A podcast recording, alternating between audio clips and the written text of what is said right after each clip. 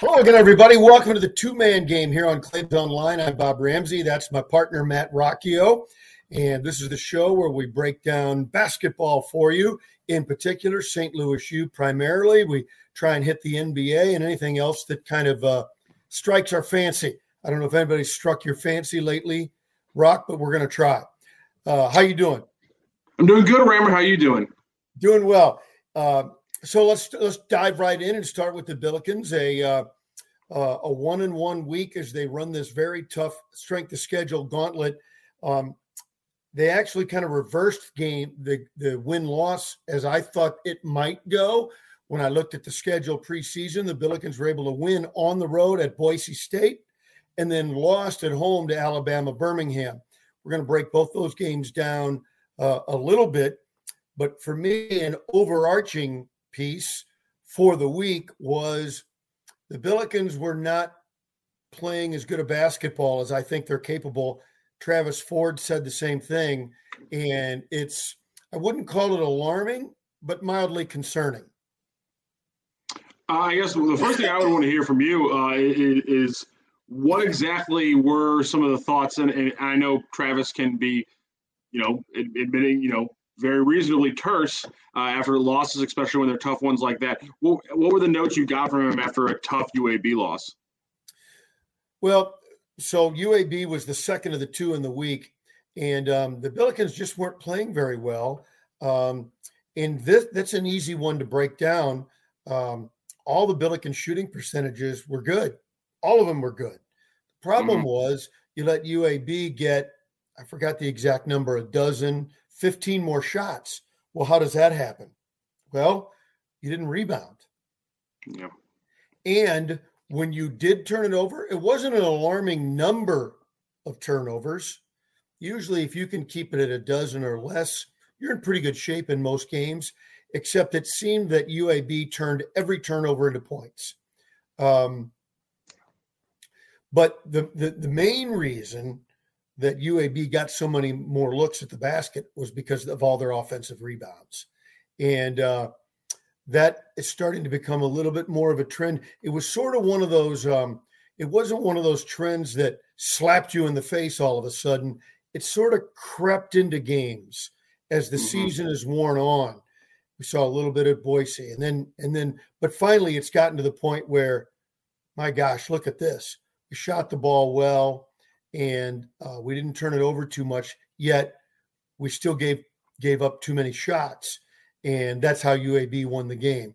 And the other thing is, this is this is this can can kind of be an insidious element to, to a team game as well. Is it, it seemed that every to borrow from soccer, every 50-50 ball, it seemed like mm. was won by UAB. It seemed like they, and I hate this phrase, uh, but it fits uh, appearance wise. They wanted it more. Yeah. Again, I, yeah, hate, I hate that, that, phrase. Yeah, I, I think most too. of the time it's a bunch of baloney, but yeah. the stats sort of sort of fit that narrative. Yeah, and rebounds were something that was kind of jumping out as, you know, like you said, by the numbers, they weren't getting dominated, but it seemed to slew a lot of the things that we've kind of pointed out this season haven't been, you know, the gross you know, big picture kind of numbers, but it just seems like the timing of the rebounds or the timings of the turnovers or the timings of, you know, bad shot selection, uh, which also kind of crept up at times in this game. It's it's not it doesn't happen often, but man, when it happens, it is in backbreaking crucial moments that in previous games just kind of made you sweat a little bit because they were able to get the W, but obviously kind of came back to bite you and obviously led to your just second loss of the season. Uh, well, you know, and, then, and let me back up when we talk about as things move forward and little things happen. Got a really good win on the road, right? Boise State yeah. on the road. Hey, that's tremendous. The Billikens were outplayed in almost every category, outplayed yeah. by the Broncos, except the Billikens got 34 free throw attempts and hit a remarkable 30 of 34. They took more than Boise State, uh, uh, or they made more than Boise State took and uh, uh, that's a formula that always helps you win. 30 of 34 is a truly remarkable number. And Boise hit 12 of, I think it was 12 of 26, if memory mm-hmm. serves. that's the reason you won. That's the reason they lost, depending on your perspective. And you know, if if Boise has to look at those numbers and say, if we were just bad instead of historically abysmal. Just bad, four or five more free throws, they win the game. They outplayed the Billikens, and that that should have sent up some red flags, and I think it did. Um, and UAB came in and took advantage. Yeah, I mean, we talked about the rebounding after after the Boise State game, uh, and but really before the UAB game. About you know, again, it wasn't. It was just the timing. The timing of the boards were, were bad, and, and if a couple things break, there's a different way. That that's a loss in Boise. But I like how I like looking at the week in a, in a grander way and saying, listen, you played like an L in Boise, but you got the but you got a win, and then you played like a like a win, you know, leading the first 35 minutes of a game at home against the Blazers, and then you got the L. So I think it's interesting to look at it that way. Uh, I think SLU fans would appreciate, and maybe th- th- that's some good perspective when you kind of look at it that way instead of just saying, you know, such a good win against Boise State, and then obviously uh, a, tough win against UAB. And that's the thing, you know, when we look back on it, and just you know, if you're just looking at schedules, it's not a bad loss at all. Uh, you know, in every conceivable rating and ranking, UAB, you know, this year is is so far ranked as a better team than SLU. But when you look at leading for 35 minutes, when you look at, you know, a four minute span late in the game, late in the second half, where you really screw up. I mean, it was a bad second half for the most part. You only scored 24 points. That's never good. But it really was just that little, you know, about nine minute, eight, yeah. 8.30 to about four that really broke them. Yep. And then they played, they played, didn't play too bad in the last four minutes. I mean, that last shot by Jimmer, uh, Jimerson, I mean, that's a great look. So I mean, I, I like looking at it more in this two game view, this this week view, instead of just focusing on yeah. Boise and UAB. I like I like that perspective. And so I don't know. I, I, know you like to look at tape and, and go through numbers. I don't know if any of those other numbers jumped out at you uh, in the UAB game. For me, um, uh, again, I go back to hustle points, uh, things like boxing out, things that don't always show up in the numbers. Yeah, the, the one thing that's jumped that's coming out that uh, that came out to me right now, uh, and this is some of the numbers I dug out, is the three point shooting of SLU right now because there really are some crazy numbers. First off, in the UAB game, let's just look at that game for a moment, and then I'm going to talk about some season long stats. In that UAB game, the first six of their 16 field goals attempts were three point attempts, and they hit four of them, I believe. And instead of focusing on maybe that being a, a, small sample size, I choose to focus on the fact that if you break down those first 16 shots, the possessions that led up to them and the possessions that got those shots were perfect possessions in, in a lot of ways. It was yeah. the take away the Harris Stowe game. That first half was the best half court offense and ball movement overall that I think we've seen from SLU the entire season. I agree. I agree. And so when you look at that, the first six of 16 are three pointers, excuse me, you're making them.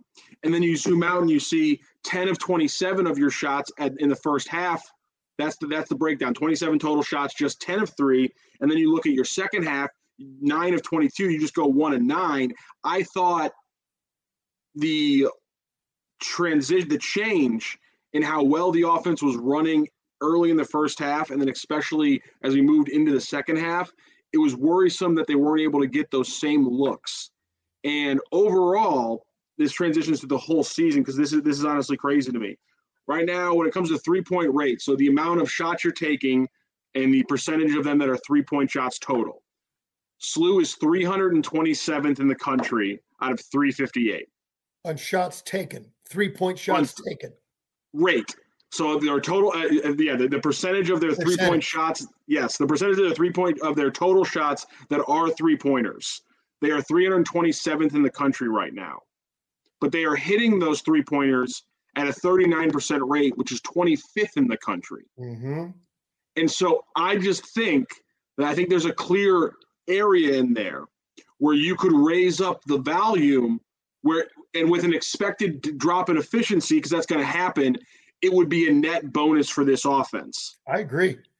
And that's something right now fo- uh, that that's key to me. And one of the big things, and we saw this a lot against UAB, and I talked about this in a previous podcast, is they keep using Gibson as a cutter on these like, these sharp curls around Okoro and Linssen towards the basket, and he's not fin- he's not getting a lot of his interior points from those possessions. He's getting a lot of his free throws, but when he's actually finishing at the rim, he's doing that more in transition and off uh, cuts on the baseline. So he's not getting a whole ton of production on those plays. So just a little thing hmm. where if Gibson's yeah. just getting two or three more three point attempts, just coming off those screens hard, high for a, for a three pointer off the wing, that completely changes the rate of the threes they're taking. That little bit, just two or three more points per possession or across you know 100 possessions, that changes you know a season. That changes games across a season.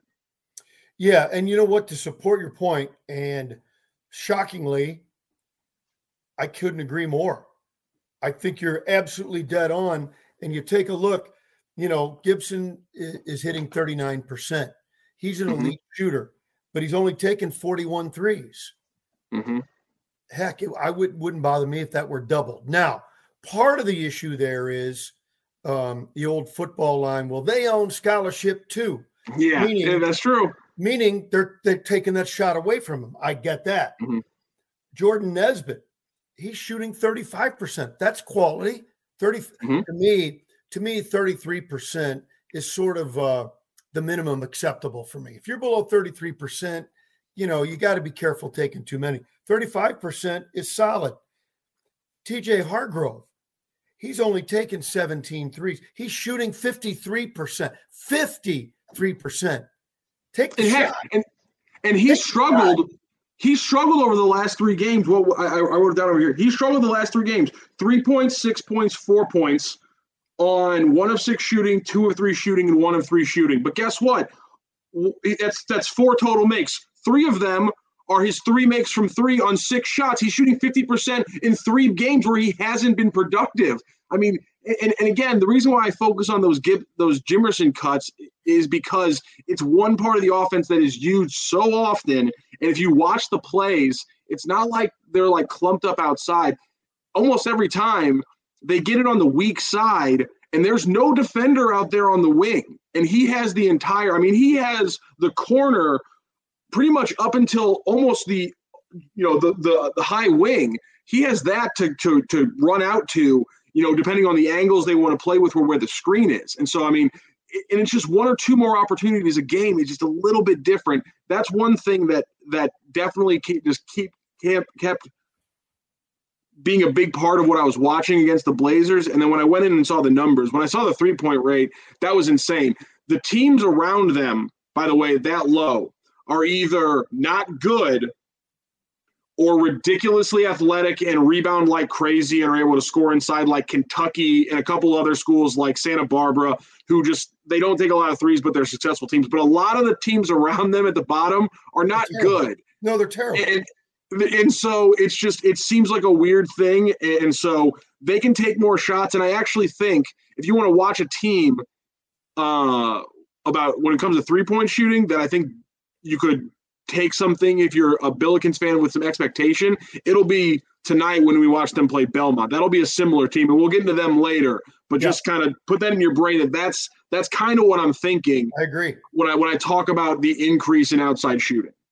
Yeah, and let me and let me talk about a, a couple of other guys, and uh, I, I I would not presume to uh, suggest that Travis Port Ford should change his rotation or his players or any of those things. That, that that's not my place. And I'm, I go to a number of practices, but I'm not at every practice.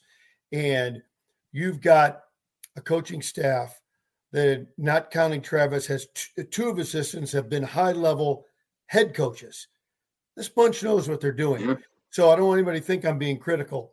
But I mentioned the guys, you know, um, with those shooting percentages. DeAndre Jones, we saw saw what he's capable yeah. of. He's now hitting 48%. And then here's a guy who's only played six of the nine games. Rashad Williams, who after every game, after every practice, continues to shoot his three. He's a veteran, 37% from three-point range. Yeah. I really believe that the Billikens will make this more of a weapon. Um, because when they were getting when they were working to get here's the other thing you don't want to just go down and jack up wild shots. No. You need it to be within the offense. And that's what you mm-hmm. were saying. You pointed it out. The efficiency of the first half, that's what you're striving for. And I, Yeah. I'm sure we're going to see more of an effort on that moving forward. By the way, on DeAndre Jones, I'm glad you mentioned that. He doesn't qualify right now for minutes played or shots taken, but if he did qualify, he would be tied for third in the nation for offensive rating. Now, offensive rating has a lot of there's problems with the stat, but relative, DeAndre Jones, when he's on the court, is producing offensively at an insane rate. And Yeah. I, I wouldn't be surprised if, if we see more and more of him because yeah, he's hitting his threes at a at, at a rate, and, and heck, he's taking his three he's taking threes at a rate that I'd like to see. Um, you know, the whole team, maybe not to that rate, but more so in line with what I want to see. But yeah, DeAndre Jones, I mean, he's he was obviously incredible against the Blazers off the bench. The entire bench was really good too. And how about But this? really, he's been huge. He he's played 170 minutes this year. Three turnovers. Yeah, I know Travis. I know Travis pointed out the low turnover count of, of him and um, Nesbitt. Nesbitt Yeah. was the other player he pointed out. Really low turnover count because I think I think Travis and and and we've pointed out. And I think it's really what you should focus on because he is still essentially a freshman. Defense, ball handling, moving the ball, effort plays. That's really the focus right now for Nesbitt. And I, and I think you saw that again in, in, in a game where he, he the shot wasn't come you know the shot wasn't falling when he was taking it but he didn't take any bad shots really out of the rhythm of the offense and you know he had a couple more of those rebounds where he ripped it away from somebody in a really athletic fashion that I love so yeah I like I like I like what we're seeing from Jay Nez and I like that Ford is is focusing on that stuff that's a great thing to highlight Let's use Jay Nez as our transition. Are, are you done with UAB? uh other than the fact that that the bench was incredible and that and, Yeah. and Yeah, that's Fred that's it Pat that is- I loved that oh my You know, god that he- was whew. The first few games of the year, Fred, were- you were like, boy, where's Fred Thatch? Memphis, he was frustrated. But since Memphis, what? This is the I mean- guy off the bench that is just amazing. 31 points from five starters, 41 points from three bench players. Yep. That's Yep, an incredible. That's I just wanted to point that out because that is absolutely wild. But you Well, but go ahead and transition with Nez, with Jay Nez. Yeah, with Jay Nez, let's talk about it because I think I think Jay Nez is the kind of guy that can can I've used this term with him before because I think we all feel that it's going to be coming, but I think he is an X factor guy against Belmont tonight. Um, Belmont comes in. Um, they've got a couple of very nice wins. Um, they beat Drake and they beat Iona. Mhm. Those are two very, very nice wins. Um, their losses came at Ohio, at LSU, and against Dayton. So no bad losses in there either. So what do they do? Well, they've shot over 100 more uh, threes than SLU, referencing back to your point. Mhm. They score 79 a game. What they don't do, um, they don't get a ton of rebounds, only Yeah. 33 a game. Um, in fact, They although they beat they beat the crap out of Drake on the boards. yeah, They they slaughtered Drake on the boards. Well, here here's the key thing. I think Nick Muszynski is 6'11, 260, I think it is. hmm He's their leading scorer. He, he's their um, one rebound less than Will Richard. So 17 points, six rebounds a game. He hits his free throws, 57% from the field. Um, and we've seen we're we all really like the Billiken uh, tandem of bigs. Traore eventually is going to get more time too. So uh, your your uh, trio of bigs, but we've seen with Memphis and with UAB, seven footers. That's a legitimate problem. It's a legitimate problem. Yeah, it's going to be another big game for Okoro off the bench. That's going to be huge because if he can, because he can, he can give Muszynski problems. If you look at their rebounding numbers and things like that, they're they're actually pretty similar. Okoro, um, if you look at his, his advanced stats, his rebounding numbers are actually really good. Yeah. Um, and, and you know when you look at their total stats, I mean, 19, 12, uh, three almost three blocks when you combine them across you know 38 minutes and Muszynski's you know right there he plays almost 30 minutes and so they're gonna it's gonna be a handful for him but it is something that they could take advantage of and more so I think let's you know let's not get bogged down in just talking about rebounds and the big men. This could be a game where if if, if Linssen and and Okoro are just solid and uh, consistent with boxing him out, then Thatch Nesbitt these guys can can can crash the boards and, and, I think have a good night again. Now there's some good wings who, who board well. You already mentioned uh, Will Richard, who's six five and gets six point four boards per game. Uh, that's extremely impressive, and we'll talk more about him. Yeah. Uh, but I think that could be a factor where SLU could maybe take advantage of it. Maybe this is where they kind of turn the turn it around when it comes to the rebounding game. So here's the here's the problem with that. They shoot 27 threes a game, and mm-hmm. everybody shoots him except for the big boy. Mm-hmm. He's even tried eight, but but but he's three assists per game, and he's getting those on kickouts, uh, off doubles, yeah. and stuff like that. Because and he's he's good at that. The point I'm getting to is um, 27 threes a game. So you're a player. How do you wrap your head around? You've got to help on rebounding and keep Belmont off the board. You can't get killed and give up all the offensive boards like you did against UAB. However, you can't cheat to the rim because everybody else is shooting threes and at a high rate. It is really, you can see how that is really going to be a challenge to try and do both things 20 feet away from each other.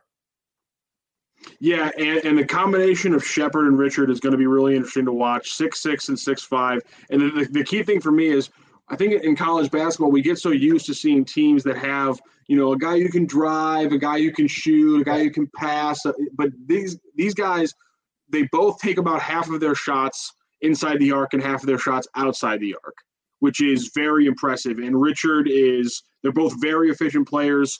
Um, so that so they don't you know you're not gonna you're not having guys who just jack shots. They take smart shots within their offense. It's Belmont. That assessment, if you've watched basketball, college basketball in the past decade, is not a surprising thing to you. That's what Belmont does. But these guys are just an extension of that. And Richard, get ready to think hear about this guy for multiple years. He's a freshman. He's already started. He, he didn't start the first three games. He started the last seven, averaging 12 points on seven on what is it? 12 points, 11 points on just seven and a half shots per game that's efficiency. I mean, this kid's a monster, and this Sheppard guy doesn't mess around either. Well, um, again, two different teams, styles, whatever. I, I'd like to think the Bills can take a general lesson from this team because with the athletes the Bills have, taking more threes, making more threes, ultimately ultimately opens up things to drive. Yeah. If, if, for those who aren't hardcore fans, it might it might sound like seem like an oxymoron, but when you make somebody close out hard, mm-hmm. that gives you the opportunity to drive past them. If they're passive, then you can shoot. So they got to pick their poison, but you've got to make more threes to force them to do so, in my view. Yeah, and SLU's actually done a good job of forcing teams off the three point line uh, this season so far, it, has been one of the things that I, I, haven't focused on, but just looking at all the numbers, it's they're clearly doing a good job of it. And yeah. this team, it's going to be something you want to we're going to look at tonight. How are they doing that, and are they successful at doing it? Because it's not just about you know giving a good look; it's also trying to limit those looks because clearly these guys can shoot. And you know the the another big thing I, I kind of want to talk about because we're, we're talking a lot about the starters, and that's pretty much what you're going to see because despite the fact that they've played a lot of guys, a few minutes here and there, and some of these big wins against Sanford and even the loss against LSU, they really do not dip into the bench very much. You know, mm-hmm. sometimes they'll go eight deep, but really Pearson will get 12, 15 minutes. Um, and he's just a glue guy. Doesn't really put much up on up on the on the stat sheet. Jaco- uh, Jacoby Wood will play about 15, 20 minutes every you know different games. He'll he'll go anywhere from like 10 to 20 minutes. So I'm interested to see if they can you know if, if Muszynski gets into foul trouble, then the the rebounding conversation we just had that completely changes because at that point you you have six eight Hollander who's a bench guy and that's that's their big man. That's that's that's their that's their depth as a forward. So I mean, if Muszynski gets into foul trouble, that right there could completely throw it on its head. And just overall, I think we could see the bigger guard slash forwards like Nesbitt and Hargrove, they could have some big moments in this game. I think. I think this is their time. They've had some the quiet games. I think this could be the game where we see Yuri and Gibson, you know, snap back to what we expect from them. But this could be where we see TJ and Nesbitt really kind of make a little bit of a leap from what we've seen the last week. So, uh, just to kind of wrap up Belmont, I think that um, everybody knows you got to protect the home court. This would be a big win if you can get this. Actually, this is one of those games that's great for both teams. Uh, but being the home team, you really need it. You know, Belmont takes a loss. It's a good it's a good loss on the road against another good team. Um, uh, one of the ratings was out today. Uh, net rating was out or yesterday, yeah, and the Bills are in the top hundred, which is mm-hmm. where they minimum of where they should be every year. And um, these are the kind of games that help them achieve in the net ratings. So th- this is a real big one tonight. Yeah, speaking of ratings, just a, a quick little thing to kind of maybe give your head.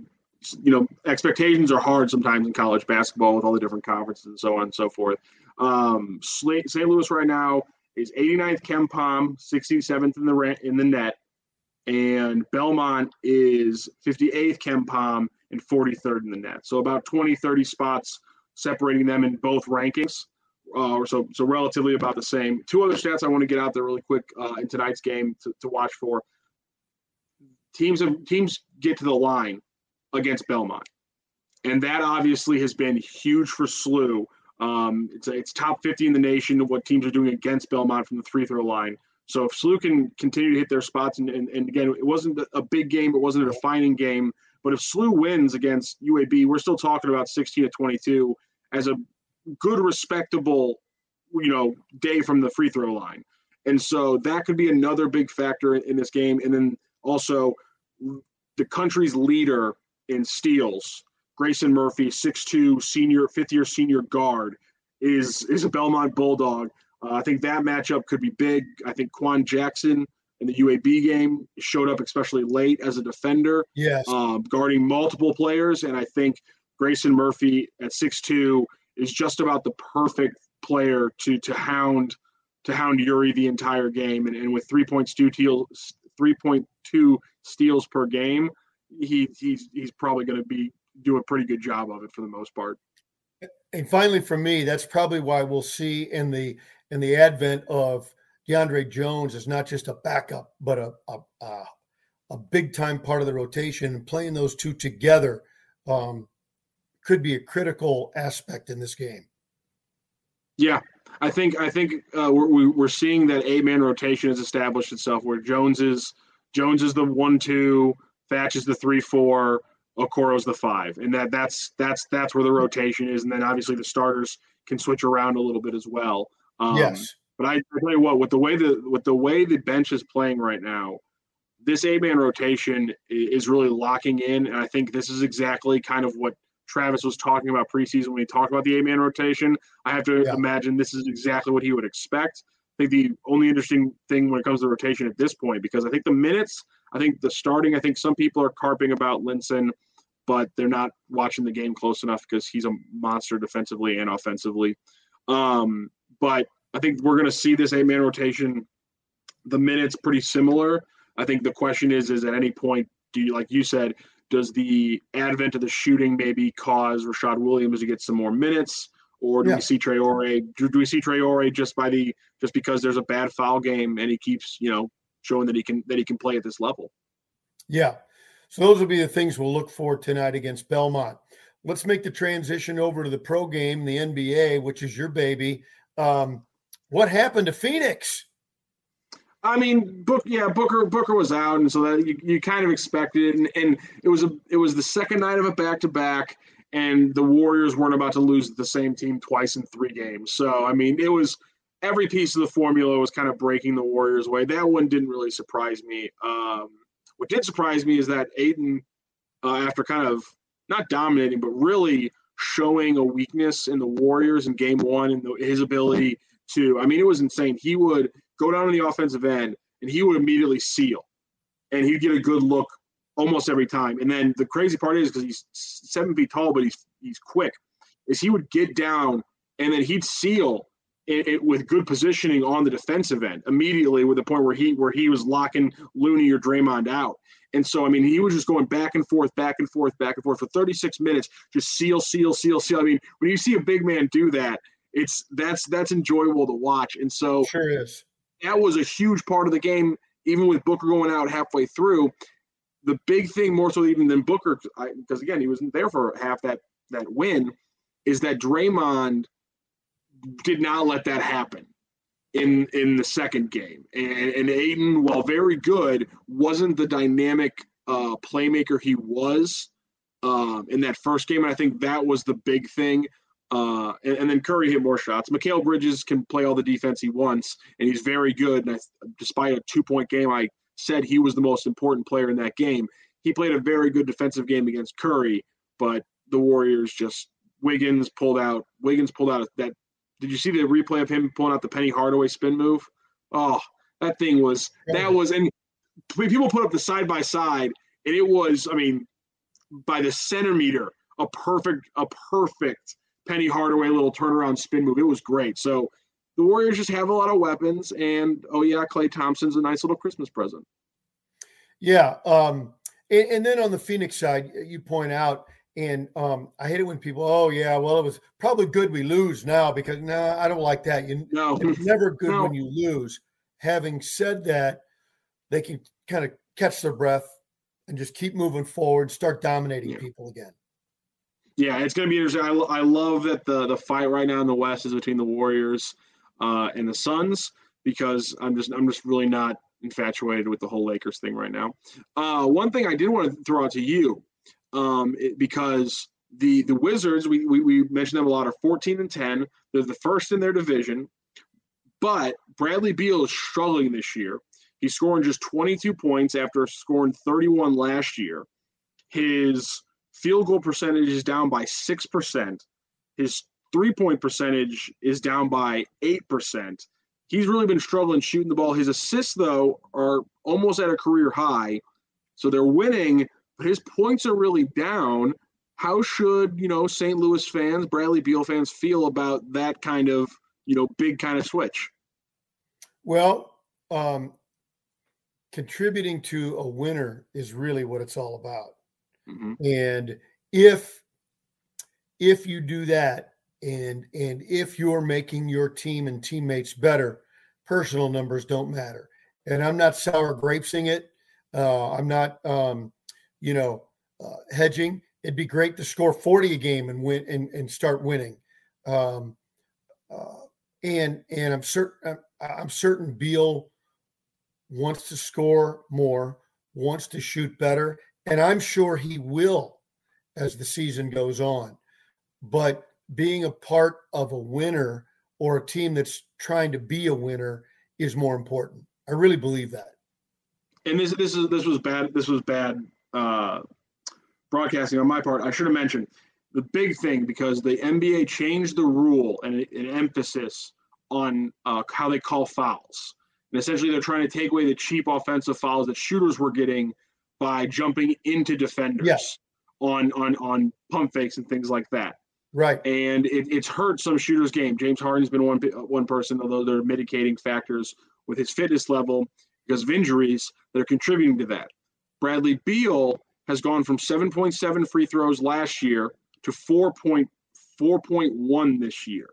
And so when you talk about the groove that hitting a couple free throws can get a player into in that first quarter when they start out two for six or something like that, and now that opportunity isn't there. We saw what it did to James Harden up in Brooklyn, and I think we're seeing that a little bit in uh, yeah. DC with Beal is that he's not getting some of the same foul calls he's gotten a lot of his career.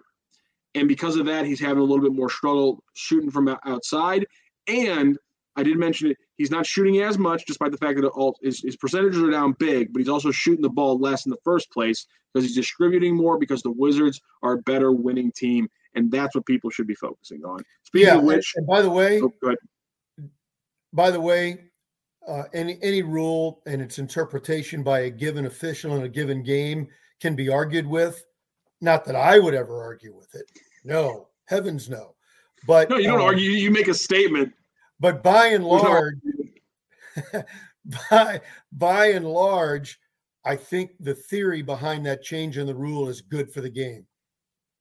Absolutely. It was I mean, getting defenders to just jump up on a pump fake is one thing, but the way they would jump into them in certain ways, it would just be ridiculous. Guys would jump to the side and things like that.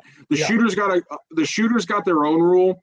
Uh, the, the you know the Luis Scola rule a few years ago, where they um, where they uh, made the rule where if you enter a player's landing zone, it's a flagrant, and you right. know, or it's a technical. I mean, not not flagrant. It's a technical. Yeah. Where if you enter, where if you enter a player's landing zone, it's a technical, and and, and they, and, they, and if you even get close to where they're landing, they call that easier. And so that's the trade-off that I think Agreed. needed to be made, and, and in both ways was smart for the NBA to make. And yeah. uh, talking about Bradley Beal, by the way, he's on tomorrow night against the Pistons. That should be an easy win and a game where he should put up a, a big number. The big thing tonight, if you if you want to, because we love this is obviously just not only St. Louis based but nationally based. Uh, later tonight, after SLU plays Belmont, the Celtics are playing the Lakers. So obviously, anytime the Celtics and the Lakers are playing, it's a marquee matchup. Yep. Um, on Wednesday night, I'm going to be watching the 76ers and the Hornets. They played last night. It was a very close game, especially in the first half. Uh, so I can't wait to see them already play again in two nights. And then you can watch Jayson Tatum on the back end of a back to back. They're staying out in LA, playing the Clippers on Wednesday night. But the big one on Wednesday night you want to watch Bucks and Heat, Premier East Eastern Conference matchup at this point. It's you know the, the Bulls, the Bucks, the Heat, the Hornets. That's and the Nets in there too. That's the five teams in the East that if they're playing, you want to find a way to watch them. So Bucks, Heat. It's going to be a great game on Wednesday night, and so two really good nights of basketball. You got SLU and Belmont, Lakers, Celtics, and then Wednesday a nice little NBA slate as well. Well, when we get back in touch with everybody on Friday, we'll talk about this great week of NBA basketball and see how things are shaking out a little bit. And, and you know, you were talking about Bradley Beal. And I think in these great matchups, even though it's before Christmas, and you know, really, it, you, you really get into it, and when the chips are down after the All Star break, but even in December, with watching which great players rise above it rise above the fray in Ooh, these yeah. intense matchups. That's really the fun right now for me. Yeah, and um, oh, this is this is great. I, I need to find. I, I got I got to point people to something because okay, so Giannis Antetokounmpo just turned 27, and um, one of the more famous guys on Twitter did a breakdown of the greats at 27, and oh my dear lord, is the NBA potentially in a world of trouble? Because Shaquille O'Neal, Michael Jordan, Steph Curry, uh, Magic Johnson, all of these guys, when you think about the defining year where they decided, where they said, you know what, I think I'm just going to kind of take over the league. That was the year they turned 27. Jordan, it was the first year he won a title. Curry, it was 14 15 when he was just an unbelievable incandescent, just like light bulb of basketball at all moments and all times. Um, Magic, his age 27 season was, I think, 87 when he took over, and, and just that that's when it, it, became his league. So, I mean, it's just Giannis just turned 27, and this this might be a wrap. Everybody else, yeah, you know what? Thanks happens, for coming out. This is this is it. You know what happens, and this is this is general, and there are many uh, uh, examples to the contrary. But that's where the brain starts to catch up with the God given physical attributes and all the work they put in. And then the brain starts to kick in, figuring out the game. And that's when you see the next four, five, six years, sometimes longer if they're lucky, you start to see Hall of Fame caliber play.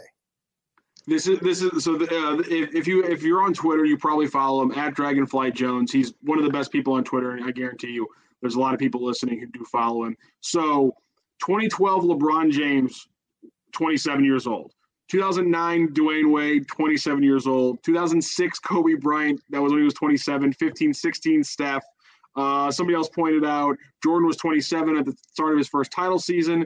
Tim Duncan turned 27 in 2003 when he just when he beat Kobe and Shaq won the MVP and the Finals MVP. Kevin Garnett was 27 in 2004 when he won his first MVP. That's Moses Malone was 27 and 83. That's when he went absolutely crazy. Magic was 27 and 87, his best season. Bird won the, his first MVP in 84. I think he I think he was 20 I think he was 26 in that one as well. So it's just like it's it's insane that Giannis has already has done all of this. He's just now turning 27 and if you look at a huge percentage of the greats, this is when they start tearing the league to absolute shreds. So did you peak So, at 27? No, Did you peak at 27, Rock? Oh God. Let's forget it. Athletically, athletically, athletically, yes. We'll just stick with that. We'll just we'll stick with that. Oh, that's Oh, going to God. wrap up the show on that note. As now I, I've ruined his night. Yeah, Hopefully, yeah. Thanks for that. Get it, get it all back together again when we come your way on Friday. Great show, uh, the Billikens and uh, Belmont tonight, and then we'll preview uh, we'll preview the weekend's games when we come up on Friday. Rock, great as always. Uh, good breakdown. Well done, sir. And uh, don't forget for any kind of sport info, eh, sports info you're looking for, an inside conversation. Always go to Claves Online. This is the two man game. That's Matt Rocchio. I'm Bob Ramsey, and we'll see you next time.